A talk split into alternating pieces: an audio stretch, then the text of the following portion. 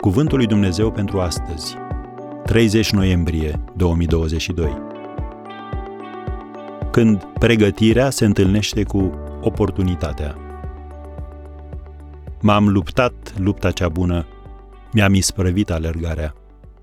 2 Timotei, capitolul 4, versetul 7. Seneca a zis și cel tânăr, a spus, Destinul este ceea ce se întâmplă atunci când pregătirea se întâlnește cu oportunitatea. Am încheiat citatul.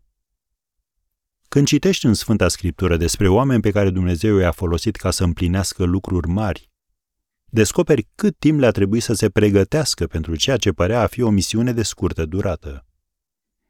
Eul din noi tânjește după două lucruri, lumina reflectoarelor și longevitatea. Dar cu Dumnezeu, un singur lucru contează, împlinirea voii sale. Când poți spune la fel ca Apostolul Pavel, mi-am isprăvit alergarea, ai trăit o viață plină de semnificație și care contează cu adevărat. Așadar, pe cine folosește Dumnezeu? Pe cei care sunt pregătiți.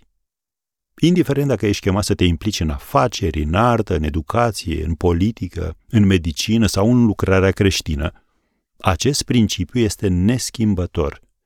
Oportunitatea le iese în cale celor pregătiți. Asta înseamnă că fiecare experiență din viață are o însemnătate.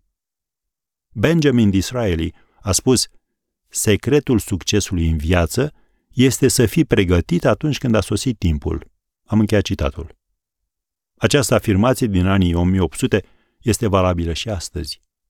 Cu alte cuvinte, secretul succesului stă în perseverența cu care îți urmărești scopul. Și nu este suficient doar să te pregătești. Trebuie să rămâi pregătit. Înțeleptul Solomon scrie în Proverbele 4, versetul 13, Ține învățătura, păstrează-o căci ea este viața ta. Cunoștințele în aproape orice domeniu se dublează tot la 5 ani.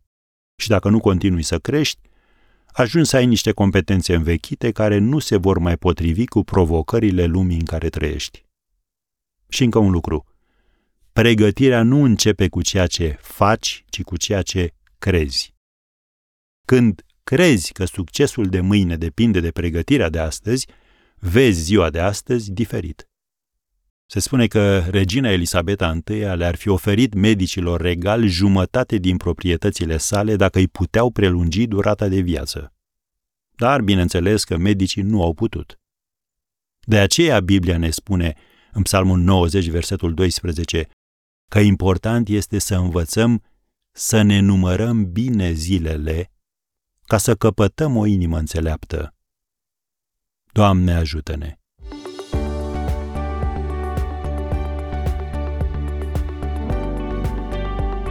Ați ascultat Cuvântul lui Dumnezeu pentru astăzi, rubrica realizată în colaborare cu Fundația SER România.